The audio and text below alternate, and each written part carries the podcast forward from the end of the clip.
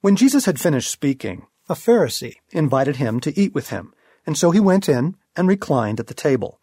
But the Pharisee, noticing that Jesus did not first wash before the meal, was surprised.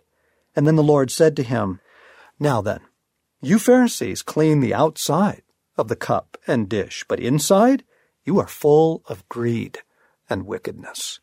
From Luke chapter 11. Jesus has just entered this man's home, having accepted an invitation to dinner. Every guest who has ever passed through those doors has washed their hands before being seated, slavishly observing a custom unbroken for centuries. It is a test of orthodoxy and solidarity. Jesus knows this, knows that they are watching his every move. He walks right past the line at the wash basin and makes himself comfortable at the table. The Pharisee apparently is speechless. Jesus reads the look on his face and offers an explanation.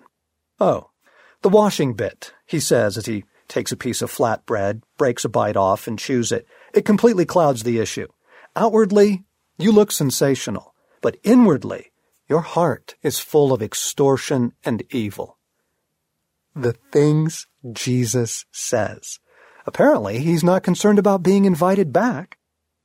Jesus' three years of public ministry are one long intervention.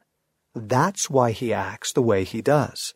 Remember, Jesus is not strolling through the Israeli countryside offering poetry readings. He is on a mission to rescue a people who are so utterly deceived, most of them don't even want to be rescued.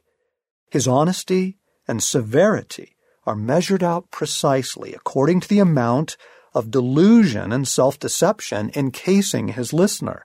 When a soul is encrusted with pride, bigotry, self-righteousness, and intellectual elitism, as was his dinner host, then that shell does need to be struck hard at times in order to cause a crack that might allow in some light. Jesus strikes with the precision of Michelangelo.